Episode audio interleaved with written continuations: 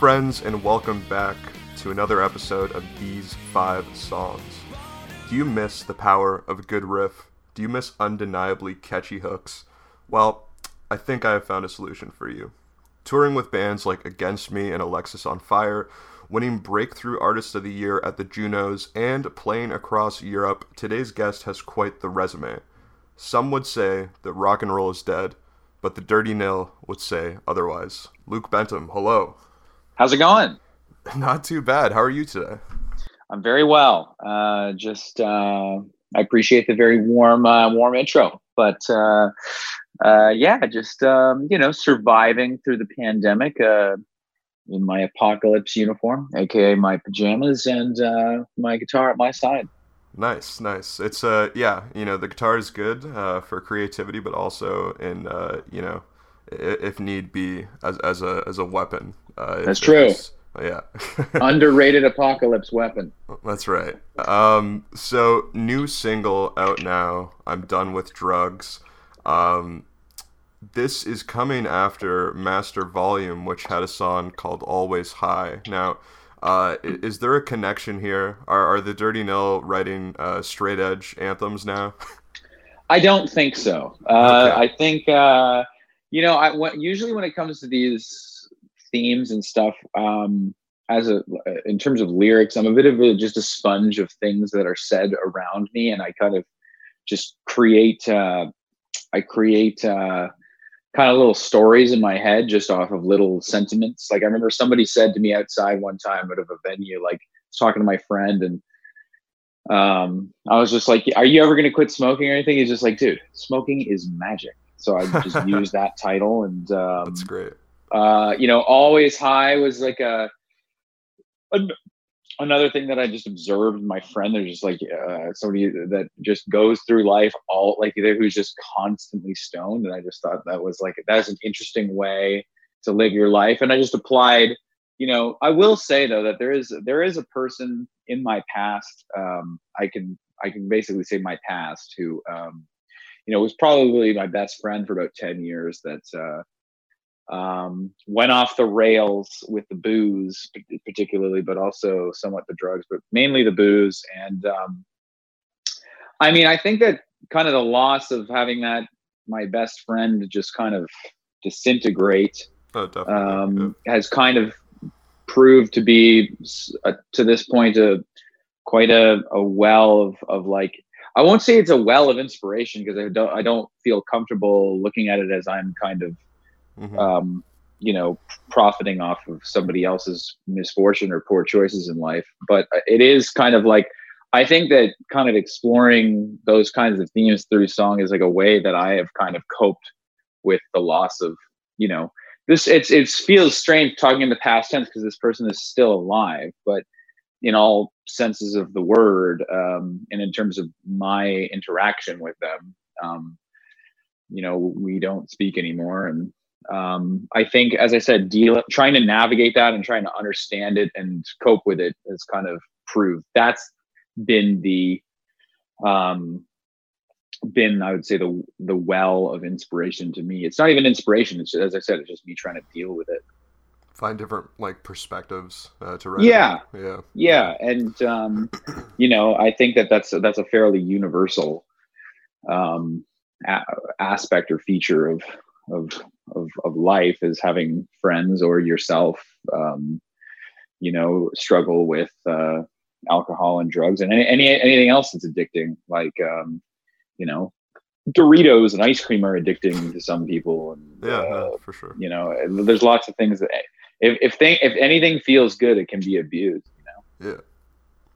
Yeah. Uh and, and so uh so the theme that uh, you know, kind of straying away from from that, but the theme that uh, you picked today uh, for the five songs is tension and release. Um, yes. So now, was was that uh, what made you decide to pick this theme?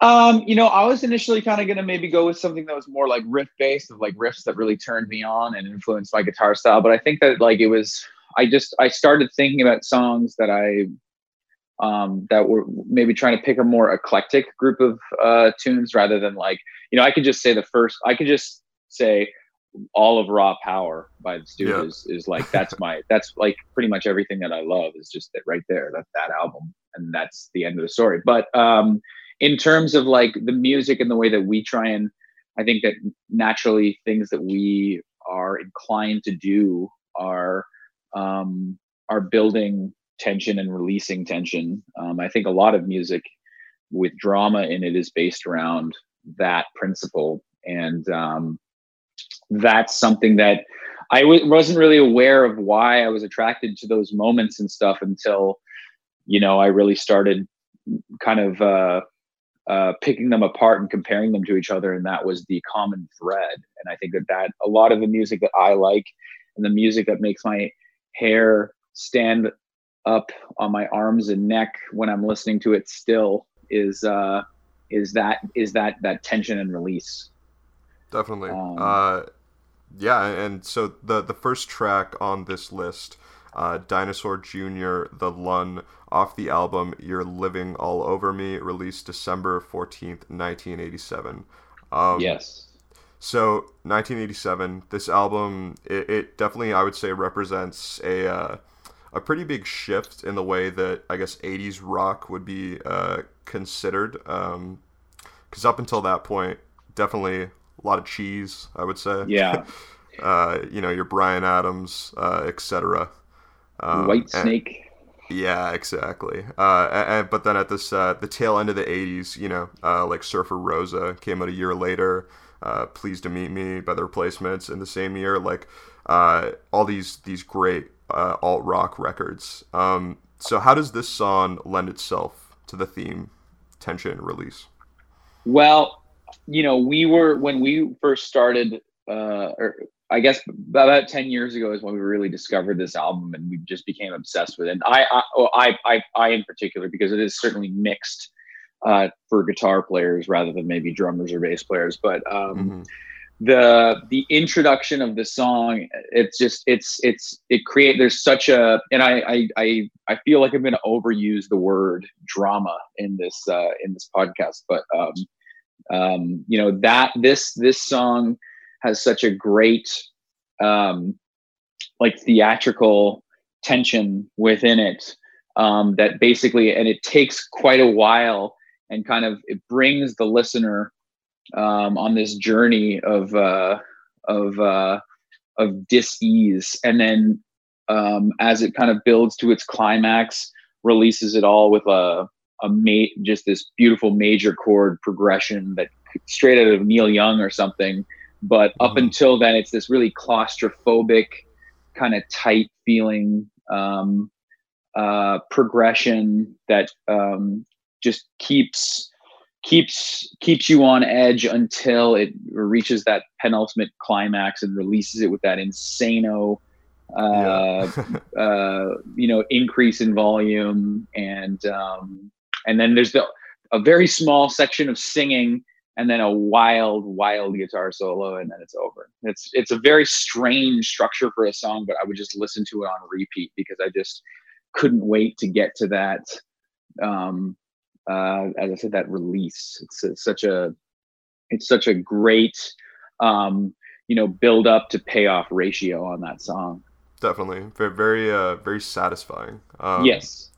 But uh, how much of an influence has J Mascis, uh, his tone? How much has that played on on the Dirty Nils music? Huge, absolutely yeah, huge. Yeah. I mean, when we got into that album, uh, that it J- Dinosaur Jr. was one of the first bands to kind of break my mind out of like just power chord based playing, and um, J Mascis has such a an evolved sense of melody and uh, chord usage and you know uses all these weird inversions and i don't really know very i know very little about music theory and i don't say that i don't uh, i'm not proud of my ignorance it's just that's that's the truth uh, that's mm-hmm. the true thing like i just haven't really explored all that much music theory but J Mascis in his playing is just such a natural naturally gifted uh melodic guy and i mean I think that di- the reason why Dinosaur Jr. is different to me than a lot of uh, their contemporaries is that like J Mascis is a guitar hero, like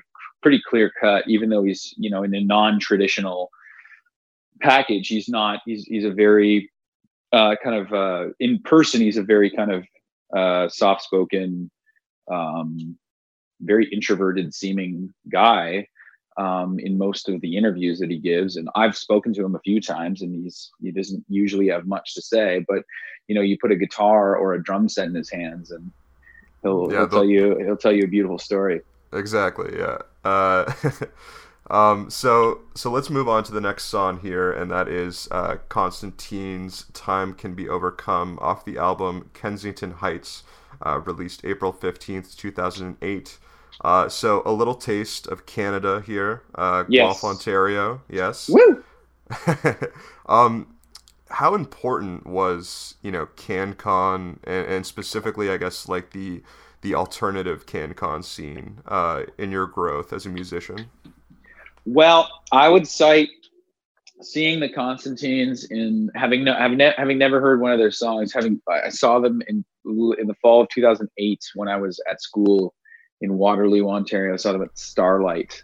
Okay. And I would cite that as one of the most important shows that I ever saw. And I just turned 18 years old, and the Constantines were touring Kensington Heights, and uh, I was just I was just blown away because I mean I had I was aware of Fugazi, and my dad had always listened to Bruce Springsteen and stuff, and I know that's the kind of classic comparison. The Constantines is kind of a merger between those mm-hmm. two, you know, seemingly dichotomous um, influences, but they tend to marry them in a very elegant and very interesting, cool way that's quite compelling.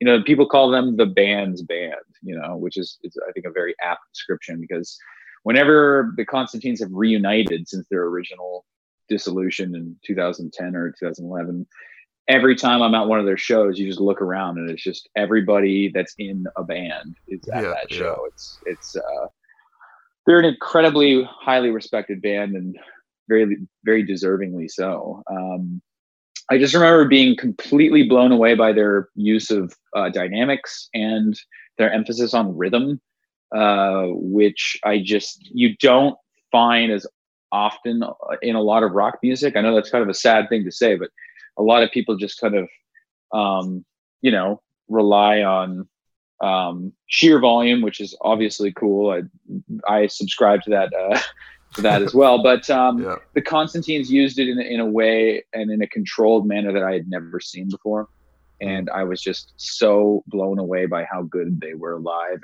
And they were playing a lot of material off of um, Kensington Heights at the time uh, because they were supporting it, and I just remember that song um, because it again it had this kind of uh, really, really tender and vulnerable sounding um, uh, beginning and instrumental aspects. And Bry is always the, such a beautiful lyricist um, with his. Uh, he's he's got he's cryptic but also you know he paints with his lyrics he doesn't tell you things right on the nose i always i always really really appreciate that um you know lyricist when they can kind of just not necessarily show you exactly what they're talking about, but kind of give you just a few things so that you can sketch it for yourself. And yeah, exactly. That that song is such a beautiful sentiment to me, and I think mm-hmm. becomes increasingly uh, uh, relevant the older you get. But um, I just remember, you know, to anyone that's heard that song or that's going to listen to it, the way that the music kind of has, as I said, this kind of really fragile, vulnerable beginning and then opens up um, into this super righteous, um, but simple and powerful uh, set of chords, super simple chords. Um, and uh, it kind of teases it in the intro. And then at the very end, just mm-hmm. blows it all open. And then this guitar comes in that sounds like a just a nuclear bomb going off. And it is it's uh that's how I was when i first saw it and i've always kind of like i've been a little bit disappointed as a as a guitar player i wish it was a little higher in the mix in the actual studio recording but i'll never forget seeing that live the yeah. first time and just having my my face ripped off uh will kidman their organ player actually plays the guitar solo at the end and just i just remember just uh, being left without words because it was so righteous. Righteous is the only word that I can think of to describe um, the release of that song. Yeah, and, and, sometimes it is, you know, like those those live moments that then make a song stick out forever. Yes. Just because you, yeah, you have that engraved that you know memory of just finding a new song and being like, oh, this is incredible. Um, yeah. And, and, so the Constantines, I'm, I'm sure they they, you know, they, they're they're a very different kind of band. I, I would say. Uh, they I don't really know where they exactly fit in. Um, like you said, it's kind of a I guess um, a mashup of, of something like Fugazi and, and Springsteen. Um, did you ever feel that the Dirty Nil didn't really fit in with other local bands? Because I mean, a, a lot of local bands in the Hamilton area uh, around the time that you guys were getting started were primarily, you know, metalcore or, or hardcore leaning. Uh, did it kind of feel like the odd man out to be to be playing the the type of uh, music that the Dirty Nil was playing at the time? Yeah, I never really found we had uh, contemporaries uh, in the city. Like it was, it mm-hmm. wasn't until we got to Toronto and started. I mean, usually we were playing with bands that were either much lighter than us or much heavier than us, and um, um, we were kind of in between. Almost every, uh, all of the people that we shared the stage with, um, we were either. Uh, I mean, you know, we just had uh, we all we're we're grounded in you know pop sensibility and melody and stuff. So yeah. it's uh, but we it was awesome to get to share the stage with way more abrasive bands. But I always felt like we kind of stuck like we we didn't quite fit in with uh, the more kind of angular stuff like METZ and stuff, uh, or Single Mothers or TV Freaks or Greys all amazing bands, but um, mm-hmm. it was always an it was always kind of a mixed bag in terms of presenting all of our different kinds of bands together on one stage um, and having. Uh, uh, I just I, I definitely did feel a little bit separated, and um, I think at different times in our career we felt inclinations to move closer to different directions, and I think we do kind of depending on the song, either mm-hmm. try and go towards uh, the more melodic and pop sensible side, or follow our inclinations toward white noise destruction. But yeah. uh, usually we sit kind of and bounce between those two uh, two poles pretty pretty comfortably from song to song. Definitely. Uh, and so let's uh, moving on to the next song here, uh, and that is the Who Amazing Journey live off the album Live at Leeds, released May 23rd, 1970. Um, I guess I would say this band, they, they, they kind of, uh, The Who kind of rode that, that I guess, middle. Uh, because their performances on stage were, you know, incredibly punk. Uh, but but then you do have those those melodies um, and those kind of pop, I guess, sensibilities. Um, so how, how much of an impact, I guess, has the Who had on on the Dirty Nils stage presence?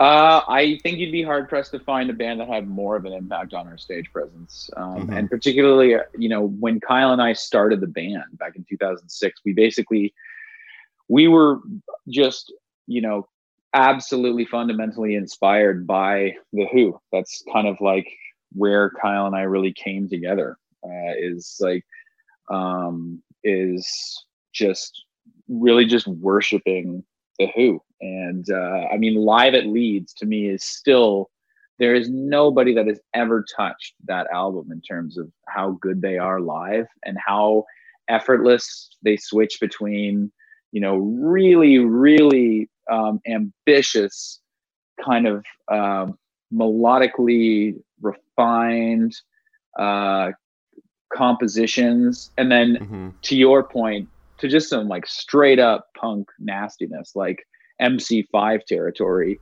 Um, yeah, yeah. and then from and then they can just turn on a dime into something that almost sounds like a symphonic band and it's just a guitar bass drums and and a lead singer. And then i mean their harmonies were always so spot on. There was some interview that i heard the, the other day where some guy famous guitar player was asking he was talking about how all he like whatever he asked people from the uh the late 60s all their all their bands like them to look back on you know guys from the stones and from zeppelin and he'd ask them aside from your own band who was the best band live and without fail every single person said the who every single person. And he apparently when he asked Mick Jagger, he didn't even get the full question out. Mick Jagger just said the Who, like clearly, like just yeah, the that, Who- that says something. yeah, the Who, Yeah. and and you can watch things like the Rolling Stones Rock and Roll Circus, where you know the Stones are supposed to be the centerpiece of the whole thing, but the Who play right before, and uh, the Stones shelved the project for 30 years because the the Who were so much better than they were. Um, and they are like a punk band, like they're having fun, they're knocking mics over, they're smiling, and Yeah, uh, they're clearly super loud and having a really good time. And the Stones are just kind of and I don't get me wrong, I love the Rolling Stones, but the Who uh, are just uh, they're a sheer force of nature. Where um, other bands, um, it just seems like um, they were they were completely without uh, without uh, peers. Um, but I would say about live at Leeds, and particularly this song, um, you know, again, an extremely ambitious uh, composition that the band put together. Mhm. And the thing about the Who too is that like it's not until Who's next, like their album right after Live at Leeds, that they really get down on record how how loud and nasty and powerful they could be. It's it's Yeah. always been a kind of a strange and subtle tragedy to me that the Who spent the '60s trying to make kind of bizarre and novelty recordings, and there's some great, powerful moments within there sometimes. But in general, But then you got like Squeeze Box. yeah, right. You know what I'm saying? Like there, there's such a there's Yeah. such a, a, a dichotomy between you know you see the photos of them playing live and it's just like holy shit like they're smashing things and you can tell how loud that show must be and then you listen to a recording from like a week later and it's just like and it's just the vocals are super high in the mix and the guitars Yeah. are really jangly and kind of quiet and um, there's not a ton of uh, there's not a it, they, they don't really resemble each other in any way so I think it was because Live at Leeds was so successful and wi- widely or, um, um, so highly regarded that Pete Townshend was like, okay, well, let's make a record that's like, you know, proper, proper Who record. Yeah, then that's has that made- energy. Yeah, exactly. And then they made Who's Next, which is, you know, it's pretty hard to, it's pretty hard to have a better album than that from them. But um, for me, like the uh, the Live at Leeds one is just such a good a demonstration of how much dynamic control a band can have, and the uh, with with regards to the tension and release of that song. The song is called "Amazing Journey," and it certainly does bring you on an amazing journey. Um, but the the way that it kind of it's a similar thing to the uh, Dinosaur Jr., the Constantine's example, where um, it, it it it it brings you to this claustrophobic, tense little space that's kind of really quiet and building up in dynamics. And when they release, when they drop the hammer, it's like the Mhm. most white noise atom bomb. Like I know I used that example on the Constantines, but it's even more so at the Who. It's like it's like it's just white noise craziness and the drums are going and it's again you want to talk about like hair standing on edge moments that's a big one for me that i still listen to i'm like i can't i'm so happy that they got this on Definitely. on record like this you know because the, the tommy version of it's nowhere near as as powerful it's much more acoustic based and which is cool Mhm. but give me live Uh, at Leeds over everything Absolutely. Uh, I I saw them on. Uh, they did like the Quadrophenia anniversary tour in 2012. Oh, Uh, yeah. Yeah. It was it was incredible. I don't I don't. That's not my favorite album by the Who, but uh, like live, it was it was just such a an experience. Um, and, was that so, the show that pete townshend told the kid to fuck off Uh, it was in Ottawa. I, Oh, it I don't I don't okay. think so. Yeah, but In I. Sorry go ahead No, I was, go ahead. Uh, I was just gonna say uh, the the video. I don't know if you've seen it, but the video Roger Daltrey getting pissed off at the the guy in the audience because he smelled pot, and he he stops the show because he's like, I don't want to play if there's any pot in this crowd. yeah super funny right yeah, I mean, That's- understandable, but understandable. I guess he says he has an allergic reaction to it where his throat Mhm. closes up or something. So I don't know. If you're 75 years old and you're making requests from your audience, I don't know. You would probably just don't smoke dope in front of Roger Daltrey. But the um, yeah, so I think it, it was the same tour, but uh, when they played in Hamilton, um, this little girl, it was her first concert ever. And uh, her dad was holding her up, and this little girl had a sign that said, Pete, smash your guitar. And Pete saw the sign and said like stopped the song and was just like, I just want to say to that little or like something to, he said he's just like he's like your daddy put you up to that didn't you? And the whole crowd like went wild. They just like well i just want to say fuck you. And then just like went on the song. And there was like a big uh big story in the in the hamilton spectator the next day that pete townshend told like a 10 year old kid to fuck off. And he like then like a few days later he like making made an apology. It's just such a funny story. Such like a the who story like. It's always funny. For some reason hamilton always ends up uh, getting the the the brute of uh, of things. Did you see the Oh, whole yeah. the, the def leppard scenario? Oh what happened with that one? I think Def Leppard, uh, they came out after and said something that playing Hamilton, the whole venue smelled like a, a porta potty. that's so funny. Yeah. Also, Um, Pink Floyd blew up the Hamilton Tiger Cats uh, scoreboard in 1973 on the last show of their Dark Side of the Moon tour. They had a bunch of extra pyro, and they're like, "Yeah, let's just light it all off," and they blew up the sign. So Wow. I, uh, Pink Floyd bought the new sign that they installed in the 70s. that's amazing. Um, Yeah. And so, one, one last thing with The Who. Uh, 2017 coming hot off the heels of winning Breakthrough Artist at the Junos, and that same summer, you get to open for The Who at Festival. Uh, the, the Quebec Festival. Yeah. Uh, can you can you bring us into I guess what that day was like for you? I, I you know, this is one of the greatest uh, days of my life. That with, without uh, without a doubt, it's in the top five. Um, I mean, when we got the call, like we were supposed to play on the same day as Metallica, just on a on a different stage or something like that.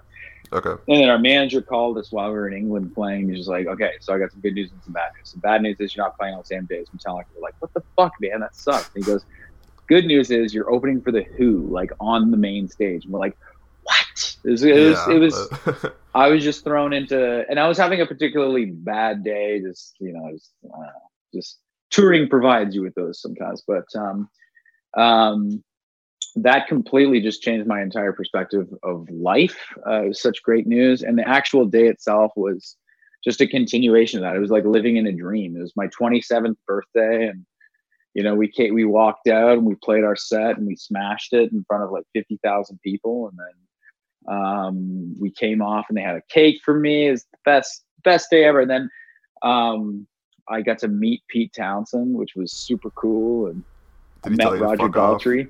He did. Unfortunately, he was really nice to me. I was kind of disappointed in how nice he was to me. You you always want your heroes to tell you to fuck off, or at least I do. But uh, he was he was very kind, and I was just like, you know, when I saw him, I'm just like, me and him actually got kind of pinned together by an SUV because we were standing in the same area, Mhm. and um, I turned to him and he could see the expression on my face of just like, oh my God. And he's just like, and he kind of gave me this facial expression like, go ahead. And then I'm just like, oh my God, Pete, you're my favorite guitar player of all time, all this, all this.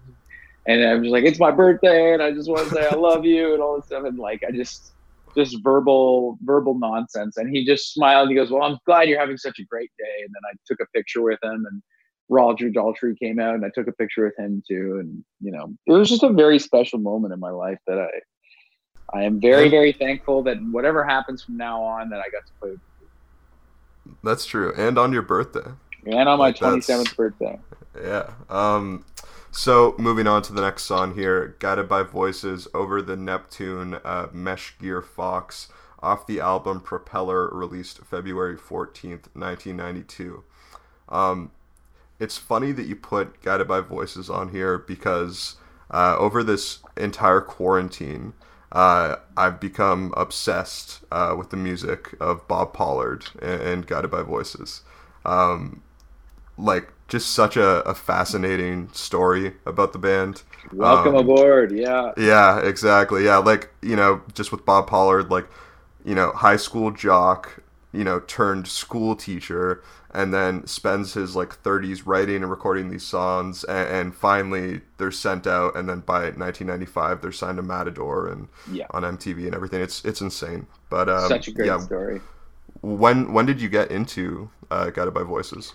I got into Guided by Voices when I was about 17 years old. I was just like, I, so back in 2007 um, or eight or so. And uh, the first song that I heard by them was um, "I Am a Scientist," and then I was Okay. just a fan from there on out. Um, I heard "I Am a Scientist," and like I recognized the the, the influence of the Who on that band, but Yeah, I'd never heard like like lo-fi recordings before, and it was like a an introduction into that world. But through such a, a excellent tunesmith like Robert Pollard, that it it it had this amazing, undeniable charm because the songs were so good, you know, and like the Mhm. the lo-fi aspect of it, it was kind of almost irrelevant to me. Like I didn't really care that I eventually grew to like enjoy the lo-fi aspect because it was tied to these songs. But you know, a lot of lo like people use lo-fi as an excuse for shitty songs. There's like, oh, we're just lo-fi. But guided by voices, they're genuinely um and I mean there's a lot. So there's a there's a lot of songs that I'm just like I can do without that guided by voices or whatever. Like, yeah, like he, he has like 2,600 songs credited it's- to him as a writer. mental. It's mental. There's so many songs that it's just like you're gonna have you're gonna have some doozies in there and there's a lot of doozies. But when robert pollard hits it on the head it's the greatest thing ever. And yeah, uh, yeah. i mean i i am a i am a huge subscriber to the mythology of guided by voices and i really love that band. You know what? Funny story. Last year uh, we played with, with on my birthday we played with guided by voices i met robert pollard Really? yeah and uh Two for two. Two birthdays. two for two yeah exactly um and then uh back in 2014 i went on a road trip with my friends to go see guided by voices uh do the classic lineup tour in Okay. louisville kentucky and we you know we got extremely drunk at the yeah, show and as uh, you as they almost want you to. yeah you're like, not really uh, allowed to not No. get uh, destroyed. So, and then at the end of the show, Mitch Mitchell handed me all of his Miller Lights, and I, my my life was complete. And then like two shows later, the classic lineup dissolved again, but they were really good that night, I will say. Yeah. And, uh, um, they the, the thing that you were mentioning, like, uh, you know, a lot of those classic recordings, like Bee Thousand or Alien Lanes, um, they are very you know lo-fi in sound. But I think what's interesting is that you know this band became massively influential for a lot of alt rock bands, but Bob Pollard is, you know, primarily inspired by bands like The Who and, and the Beatles and the Kinks. These like really clean, beautiful melodies Mm-hmm. um, that are layered under these completely distorted, uh, you know, four track recordings. Yes. Yeah, and they would be nothing the warmth of the recordings because of like their, you know, that that, you know, really compressed uh smooth sound is just is is basically just like a a, a really nice canvas for Bob's melodies, you know, and like hmm uh, Bob Bob might be like one of the most talented guys melodically to ever exist. I really actually believe that. Like I, I think his melodies are just beyond beautiful. And they're clearly like very influenced by Roger Daltrey's singing, like a lot of them, because he is a really good singer. Like Robert people it's I think it's easy to underestimate how good Robert Pollard is because, you know, he's he's like this guy in his 60s always holding a beer. Uh, Yeah. and uh um he's kind of he's a little bit unassuming at this point but then you hear him sing and uh, he is just fantastic um, on record and live. And i think that that's one of those things it's kind of like a it's a similar thing but uh, just a little bit different than the who in terms of like you listen to guided by voices recordings and they're a little bit subdued right just by nature of their lo-fi format. And you see guided by voices live. And in the words of my friend keon from philadelphia Guided by Voices Live is a proper, proper rock and roll show. Like it is. Uh, there's chain smoking cigarettes and windmills and full stacks, and it's wild. It's awesome. Yeah, I, I Um, saw a video from uh, like the Austin City Limits show in, in like 2004. Um, and Pete Yorn got brought up on stage, and they must have just been feeding him drinks because he, he's at the point that he's trying to sing "Cutout Witch" with uh, Bob, and he can hardly like stand himself up. Yeah, he's Uh, in need of assistance. yeah, but uh, this, yeah. So I mean, this song in particular, I guess, uh, just quickly to go into like the, you know, the theme here, the tension and release of this song. Um, the, the the first thing that I love about this song is just that guided by voices chant in the beginning how Yeah. You know that that's just bob in his in his garage creating this uh almost like this his own fantasy of, of Yeah. what he would want to hear and then you know flash forward to now and, and when Yeah. they play shows people do the chant which Yeah, that's exactly. crazy He created his own destiny.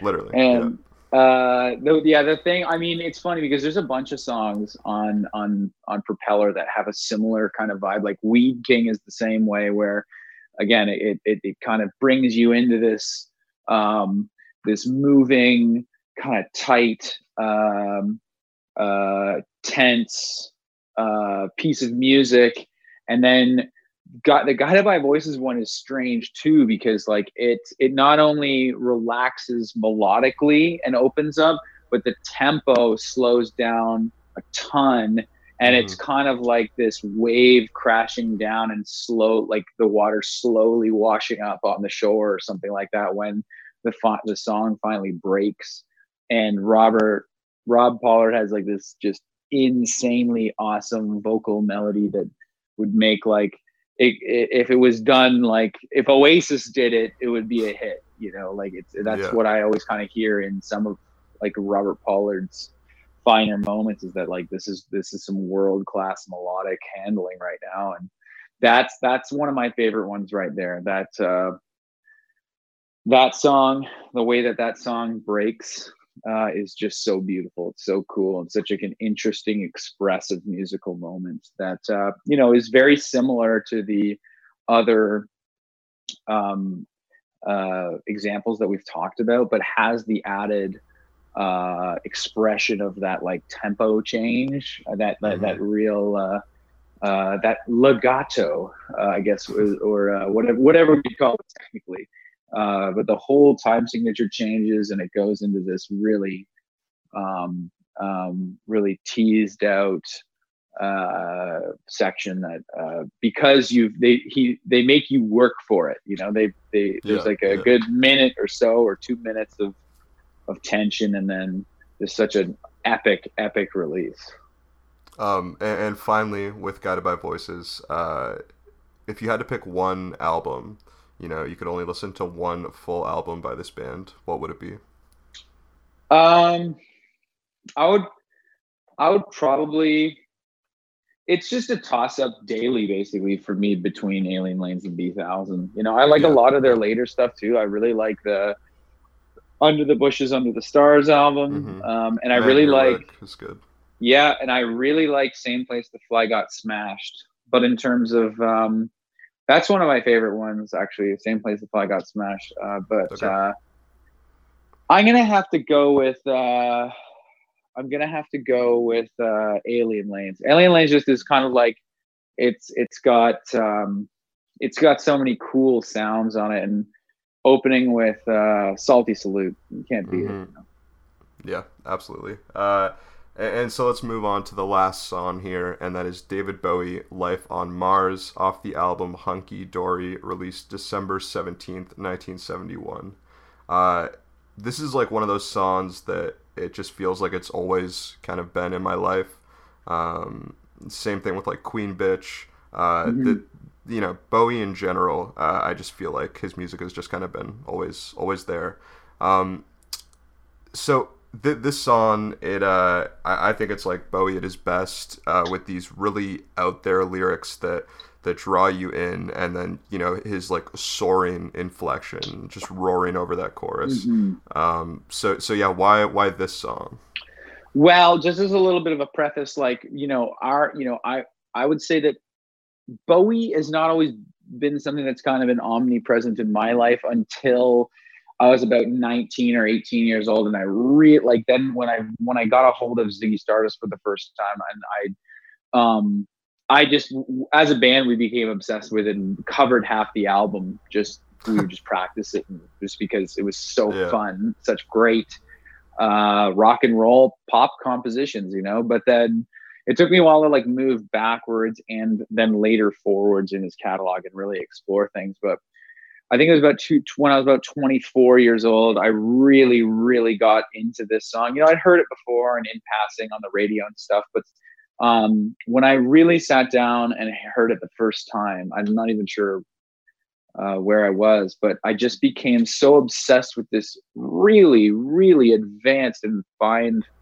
uh, chord progression on the piano. Mm. Um, and I became obsessed with trying to learn how to play it on guitar. And okay. uh, it took me basically three years to be able to play it on guitar.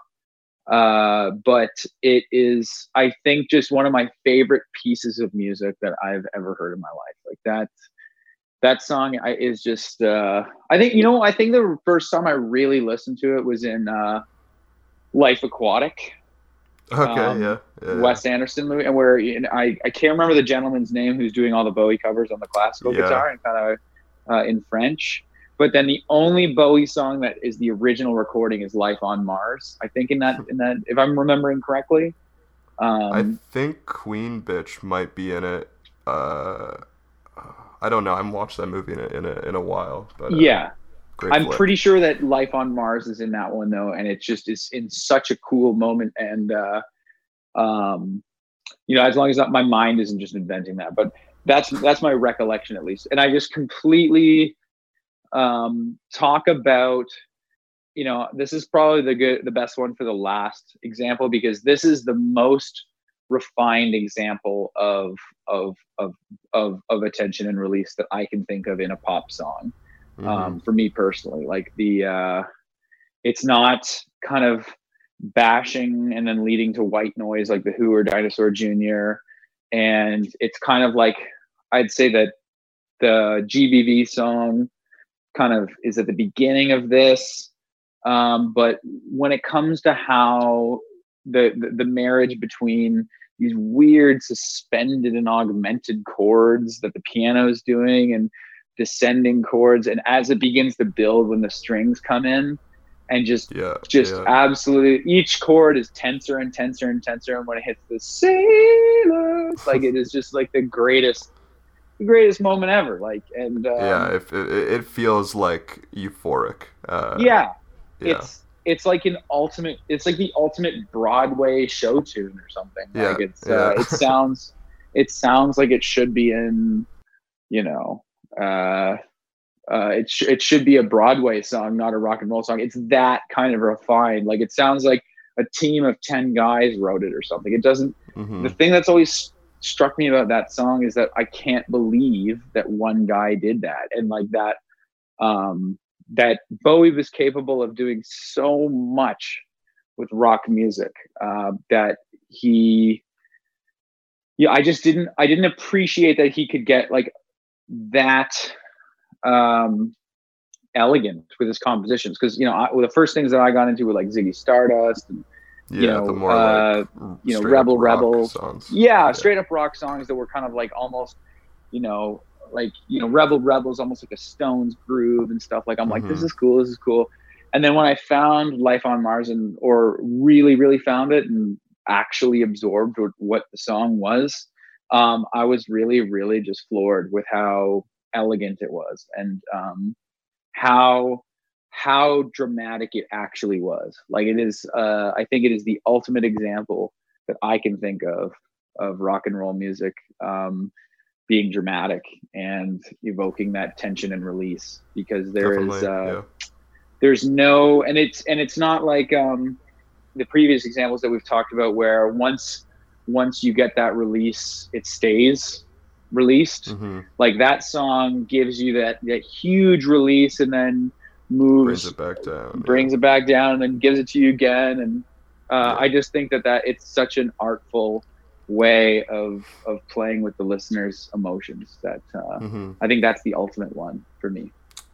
Definitely, uh, and then yeah, just one last like interesting thing I found about this song. Uh, in 1990, uh, Bowie introduced this song on tour, uh, saying, "You fall in love, you write a love song. This is a love song."